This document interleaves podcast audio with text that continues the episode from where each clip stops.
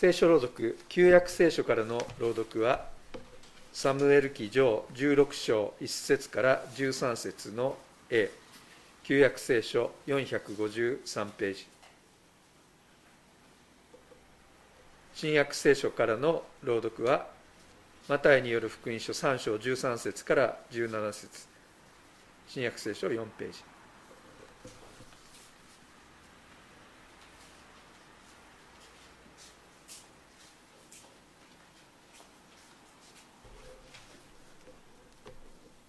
主はサムエルに言われた。いつまであなたはサウルのことを嘆くのか。私はイスラエルを治める王位から彼を退けた。角に油を満たして出かけなさい。あなたをベツレヘムのエッサイのもとに使わそう。私はその息子たちの中に王となるべきものを見出した。サムエルは言った。どうして私が行けましょうか。サウルが聞けば私を殺すでしょう。主は言われた。若い目牛を引いていき、主に生贄を捧げるために来ました。と言い、生贄を捧げる時になったら、エッサイを招きなさい。なすべきことはその時、私が告げる。あなたは私がそれを、それと告げるものに油を注ぎなさい。サムエルは主が命じ命じられた通りにした。彼がベツレヘムに着くと町の長老は不安げに出迎えて尋ねた。おいでくださったのは平和のことのためでしょうか？平和なことです。主に生贄を捧げに来ました。身を清めて生贄の会食に一緒に来てください。サムエルはエッサイとその息子たちに身を清めさせ生贄の会食に彼らを招いた。彼らがやってくるとサムエルはエリアブに目を留め彼こそ主の前に油を注がれるものだと思った。しかし主はサムエルに言われた。容姿や背の高さに目を向けるな。私は彼を退ける。人間が見るようには見ない。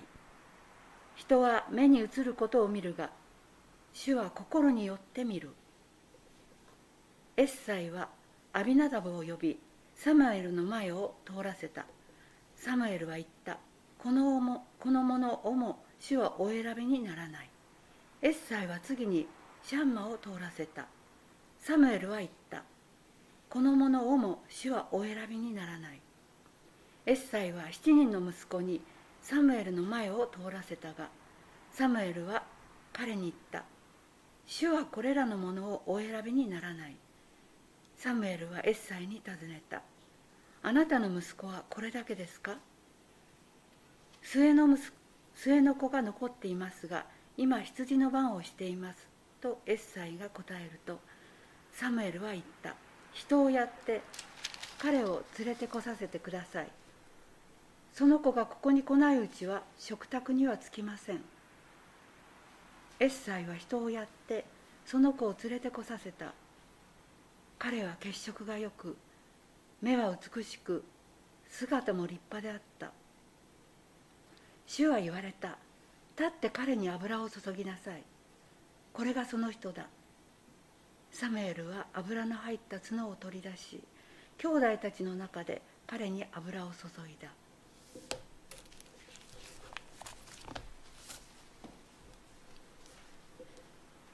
その時イエスがガリラヤからヨルダン川のヨハネのところへ来られた。彼から洗礼を受けるためである。ところがヨハネはそれを思いとどまらせようとして言った。私こそあなたから洗礼を受けるべきなのにあなたが私のところへ来られたのですか？来られたのですか？しかしイエスはお答えになった。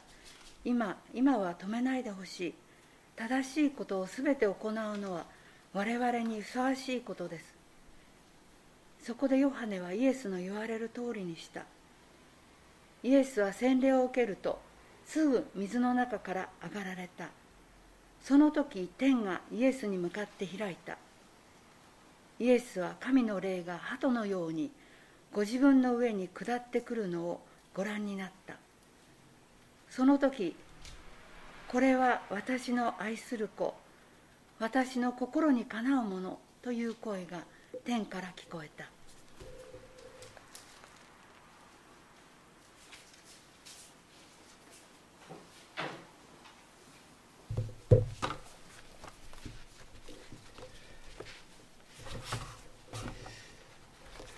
今日は教会の暦では主の洗礼っていう日曜日です。あの今年は私が担当する説教を担当する日曜については日本キリスト教団が発行している日ごとの糧手術聖書日課っていうところの聖書日課に従っていきますけどこの日曜日ですねエピファニーの後の日曜日は毎年イエス様の洗礼の箇所が選ばれるようになっています。で今年はマタイの福音書からです。洗礼って何でしょうね？この主の洗礼の日が洗礼を受けている人にはこう自分が受けているものの価値を再確認再発見する時となるといいなと思います。またまだ受けておられない方は、えー、あこれは自分も招かれていることではないかとちょっと考えてみていただきたい。そしてこう目の前に差し出されているものの素晴らしさをですね感じていただければ嬉しいなと思います。えっと、先週の週報の折り込みにこう自己紹介みたいなのを書いたのを入れさせていただいたんですけどもその中でですね、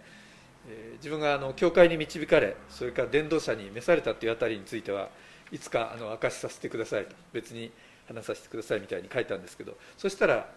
もうすぐ次の日曜日が洗礼がテーマだったのであこれは導きじゃないかとこう解釈をして、えーまあ、私が洗礼を受けた時のことをちょっとこう最初に話させてもらおうと思います、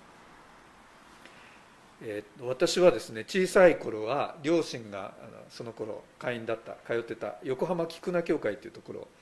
にあの、まあ、連れてかれて礼拝堂の後ろに母子室っていうのがあってそこガラスになっててですねそこのこうやってガラスのところから前のこう礼拝堂を礼拝の様子を眺めてた記憶があります。でも小学校中学年以降ですかね。教会に行くことはなくなってて剣道とか習ってましたね、え、保土ヶ谷区役所の上にあるところで剣道いつも日中やってましたけど行ってなかったんですね教会には。大学に行った先がカトリックの大学でそこであの神父とか修道士たちと、えー、触れ合ったり友人でカトリックの信徒の人たちがいて信仰について、え書かれた本を読むようになったりまたせあの授業でも聖書との出会いがあったりしてキリスト教信仰への関心が芽生えたんですね。で、まあ、そんなのがあったんですけど確か12月の終わりにですね原崎桃子っていう40代初めでがんになって4人の子供を残して亡くなった牧師の妻であった人が残した日記がですね本になったものを読んで「我が涙よ我が歌となれ」っていう本が読んだ方多いと思うんですけど、まあ、それを読んで自分の生涯に全く悔いがないと。自分はこれでもう間もなく召されるけど全く悔いがないっていうことを書いている純粋な信仰の手記を読んで大変感動したんですね。その時それを読んだ後ですね非常にこうもう涙が出てきてですねなんか自分は神様の大きな手のひらに乗ってる。小さなものだっていう不思議な感覚を非常にはっきりと味わったんです。そしたらですねその数日後に、えー、数年前からそのその多分45年前34年前からあの両親とそれから弟がですね通うようになっていた希望ヶ丘教会の、えー、牧師から電話がかかってきてお正月ちょうどうち静かなんでで後で知ったんだけどその子供たちはですねあの迫田家に行ってたんですよね。それで、えー、静かだから話しに来ませんか?」って言ってくれたんですね。でそれで確か1月の2日とか3日とかそういう日に、えー、牧師館に伺ってで実は自分はこういう本を読んでとてもあの感動したんだ。自分もねあのそういうふうに生きられたらいいいいなと思う。これが真理なんだ。これに生涯かけて生きて悔いがないっていうものをねあの持ちたいと思った。で自分はなんかこう孫悟空みたいに神様の大きな手のひらの上でこう跳ねてるような存在だってそういうあのとても不思議な、えー、体験をしたっていうような話をしたんですね。そしたらですねあのみんなにのりこ先生って言われてる女性がですねこう目に涙を浮かべながらなんか聞いてくれてですねそれからあの30代半ばのこの目がギョロッと大きい牧師はですね非常に感動した面持ちで、えー、聞いてくれてで帰り際にですね「君はね神様に言われてるんだから洗礼を受けなさい」4月に4月のイースターっていう時にあの洗礼式あるからその時洗礼しましょう。早速準備会しましょうって言うんですね。で私はよく分かんなかったんだけどあそうなのか。自分は神様にあの呼ばれてるのか。じゃあそうしようと思ってですねはいじゃあお願いしますって言ったんですね。で3か月後に洗礼を受けてました。早いですね。スピードですね、えー、即決で。今考えてみればね随分乱暴な話ですね。その時点では私はあの希望が丘教会の礼拝多分2回か3回ぐらいしか行ったことなかったと思うんですね。1回はっきり覚えてるのは大学に入った年のイースターで親があの「ぜひおいで」と「今日大事な日なんだから」って言って誘ってくれて、えー、その時はまあ自分も大学に行かせてもらうわけだし、えー、用事もないし断る理由もないからじゃあまああの親の顔を立てて行ってやるかぐらいの感じで 行ったんですね。義理で出席したんですね。でその後はあの大学生活楽しくてですねサークル活動とかアルバイトとかもう本当忙しくて青年会のキャンプとかあのなんかワークキャンプその時に始まったのとかお誘いが来たんですけども参加することはなかったんですね。というわけで礼拝に来ているわけでもないとっても生意気な大学生にもうこれは神様がお決めになっていることだからっていう感じで洗礼を受けなさいって言ってで言われた方も何も抗うことなく、えー、ごく自然にですねじゃあそうします。応じたんですね。まあやっぱりあれが自分にとっての時だったのかなっていうふうに思うんですね。あの時まあまだまだとかなんか言われてたらですねそのままいかないことも大いにありえたなと思うんです、まあ、自分にふさわしい教会導いてくれる人そして時が備えられてたんだなっていうふうに思います。あの洗礼式の前の日曜に礼拝の中で証しをしなさいって言われたんですね。でこれまたですね「あそうですかはい」とか非常に軽く答えて「やります」とか言って、えー、そしたらあの、まあ、よく分かってなかったからやりますとか言ったんですよね。もう一人の方はきちんと原稿を書いてきて立派な証しをされて。私はそういう準備は全然なくて。しかもですね、まあ、非常に素直に正直に自分の気持ち言ったんですけどいや昨日あのサークル活動の後かなり飲んで夜遅く横須賀線で酔っ払って帰ってきたんですけどもその電車の中でこうちょっとこう酔っ払いながらですねしみじみ「ああ神様はこんな私を受け入れてくれるんだな嬉しいなと思いました」言ったんですね。あのそしたらあの後からですねその証があの婦人会か何かの話題で結構問題になったとか、えー、もしかしたら本間さんも問題されたかもしれませんねあの、えー、あんな状態の人に洗礼を受けるのはちょっと時期尚早じゃないか。先生ちょっと焦って早すぎる。って言われたっていうのをあの青年会のとっても真面目な女性の先輩から聞きました「マックンそう言われてたんだよ」とか、えー、まあ多分その方もですね私の証をこう苦々しく思ってですね少しはクリスチャンらしくしなきゃダメよっていう叱責の意味で、えー、そのことを私に話してくれたのかなと思いますが。洗礼式の行われた礼拝のことはねあの断片です断片的ですけども覚えています。なんか新しい人生が始まるんだという思いでとても嬉しかったですね。でも洗礼っていうのはどういうことなのかよく分かっていませんでした。どんなに素晴らしい恵みに自分が預かったのかっていうことはまだですねほとんど認識していませんでした。準備不足のまま洗礼を受けたって言われたらまさに準備不足ですね、危なっかしいといえば本当に危なっかしいものでした。でも神様はその準備不足で危なっかしい一人の若者をその状態において始めなさいと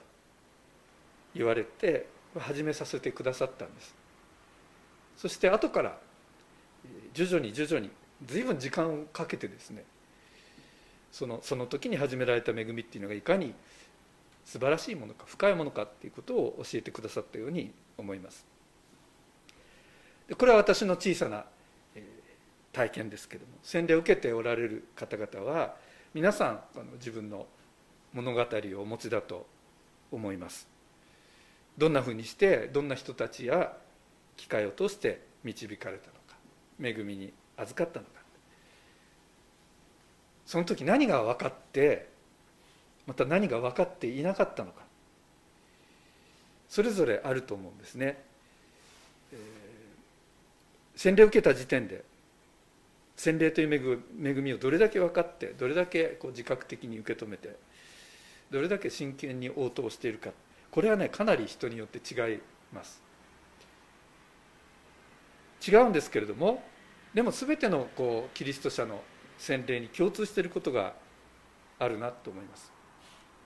それは私たちの与えられた洗礼の源に私たちの洗礼に先立つものとして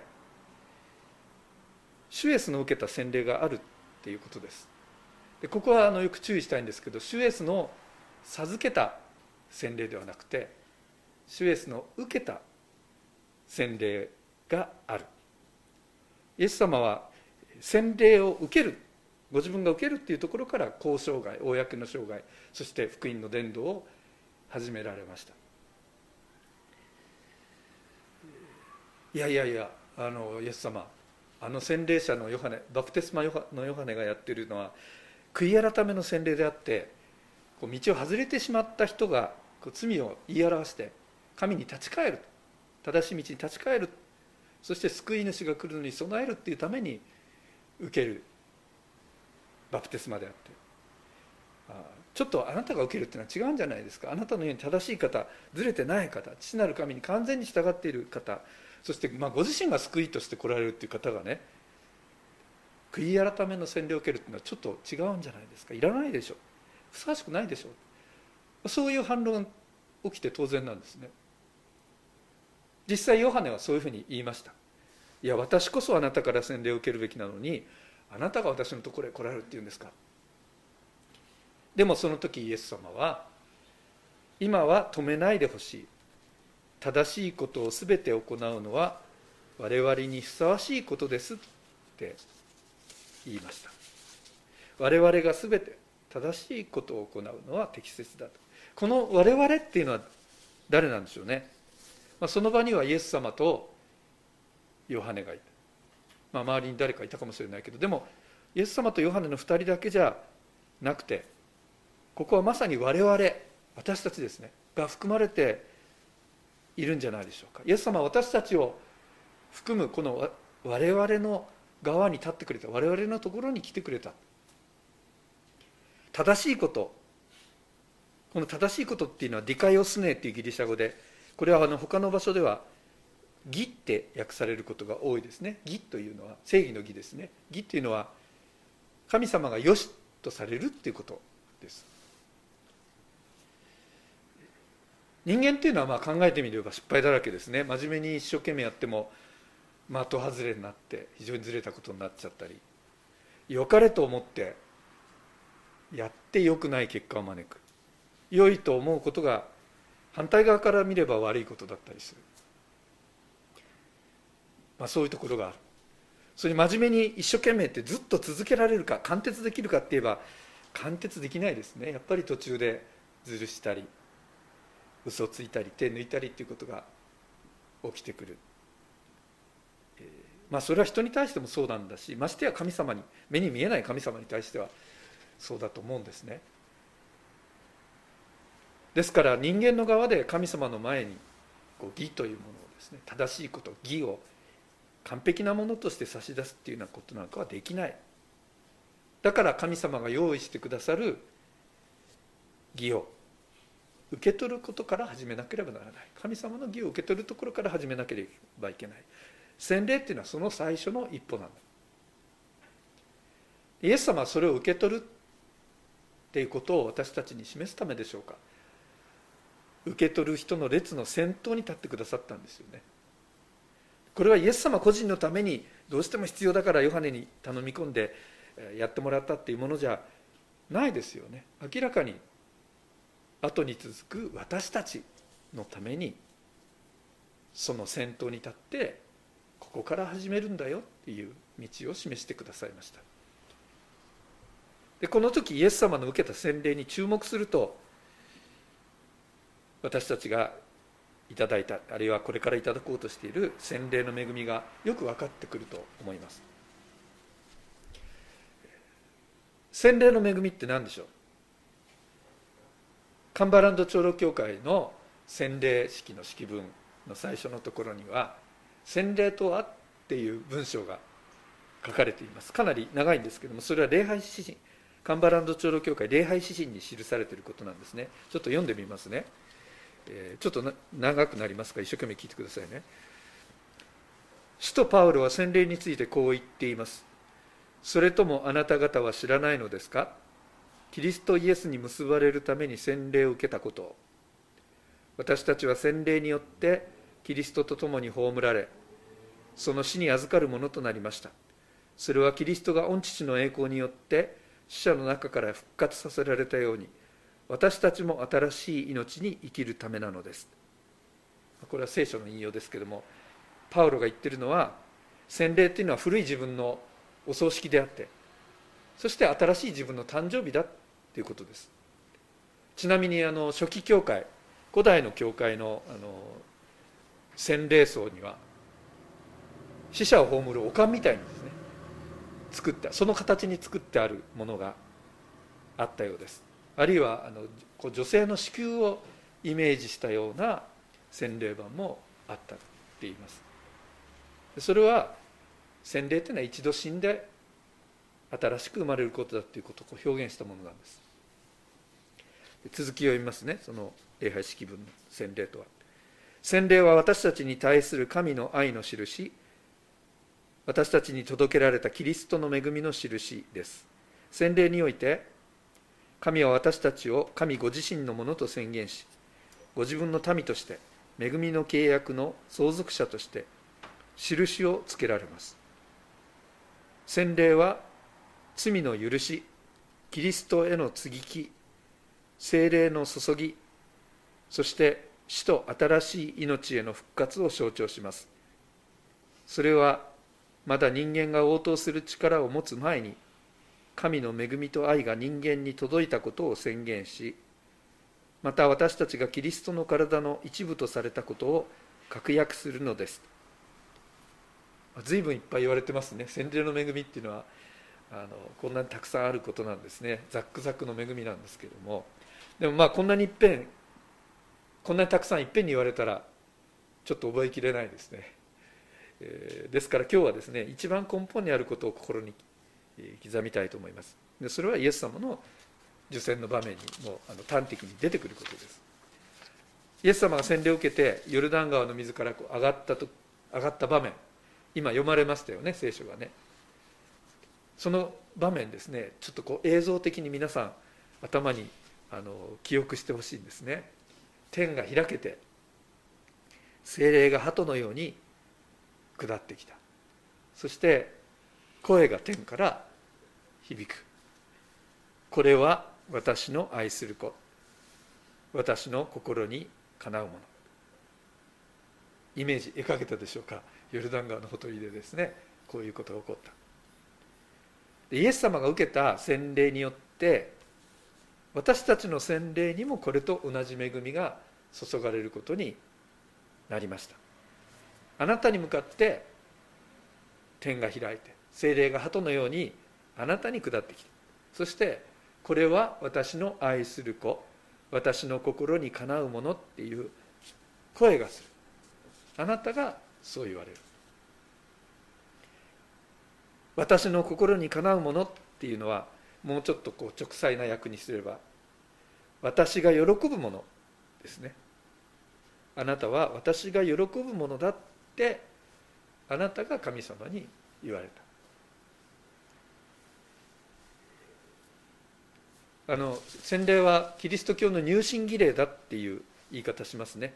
入信儀礼イニシエーションですね。社会学とか宗教学の言い方では宗教の入信儀礼っていうのは人生にいろいろある通過儀礼の一つっていうふうに位置づけられます。まあヨーロッパがいわゆるキリスト教世界であった長い期間にあたってはですね赤ちゃんが生まれたらあの教会に連れてって洗礼を授けてもらうことになってましたよね、まあ、それ役場の登録みたいなものになってましたよね。まさに社会における通過儀礼でした。でも私はこの通過儀礼っていうことにやっぱちょっと引っかかり覚えるっていうか意義を唱えたいと思うことところがある。洗礼の恵みの深さっていうことを考えたらこれは通過していく儀礼などではない。通り過ぎるもんじゃない。生涯にわたって私たちのありよう私たちの生き方そして私たちが生きるための力を作り続ける。ずっとある恵みなんですね。同伴する恵み。そのずっとある恵みの始まりなんです。ですからそれはあの通過しちゃう通り過ぎちゃう儀礼ではなくて終身儀礼ですね。生涯にわたって意味を持ち続ける儀礼です。そしてこれは私たちが何者として生きて何をするのかっていう課題を与えてくれる恵みだ。そのことをして指摘しておきたいと思います。洗礼を受けたらこんないいことありますよこんなメリットがありますよっていうことばっかりだと思っていたらそれは違うわけですね。洗礼は使命ミッションを授かることです。牧師になる時にはあの牧師安守礼っていうのがあってですね仲介の大議員たちがみんな手を置きます。長老になるなる時も初めて就任する時は、えー、牧師と長老が、え、長老安守を授けます。安守っていうのは神様が使命を授けそれをなすために力を注ぐ油注ぎをするっていうことの象徴的な儀式です。で洗礼も実は本質的にそれと同じなんですね。安守式なんです。あなたをクリスチャンキリストのものとしてイエスの弟子としての使命をそしてそれを果たす力を授けますよっていう就任式なんです。でもおそらくそのことのあの重さ深さ素晴らしさっていうのは受けた時には十分にわからない。まあ分からなくて当然です。でも後からだんだん分かってくる。さっきも言いましたけど神様っていうのはまああの大胆ですね。乱暴なことも時にさされる。こんな私にもあの時の私にまだ準備不足甚だしい時に洗礼の恵みを与えてくださいました。そしてその時にまだ十分気づいていなかったけれどもでも洗礼において明らかにされた。あなたは私の子私が喜ぶものという私の新しい身分私の新しい正体というのは与えられていた。そしてそれは一生を通して与え続けてくださる。そういうものとして生きさせてくれるものである。精霊という鳩はどこかにこう飛び去っちゃうことはありません。ずっと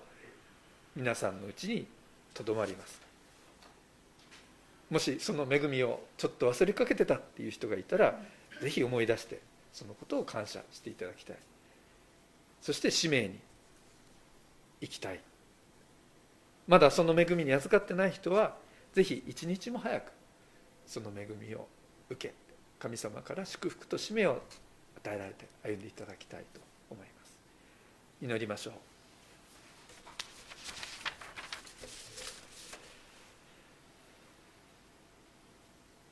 神様主イエスが年度を始めるに先立ってヨルダン川に下っていきバプテスマのヨハネから洗礼を受けました。そこから始めてくださいました。その時イエス様が示してくださった洗礼の恵みが私たちのものであることを感謝します。その恵みによって私たちを生かしてください。主の皆によって祈ります。アーメン。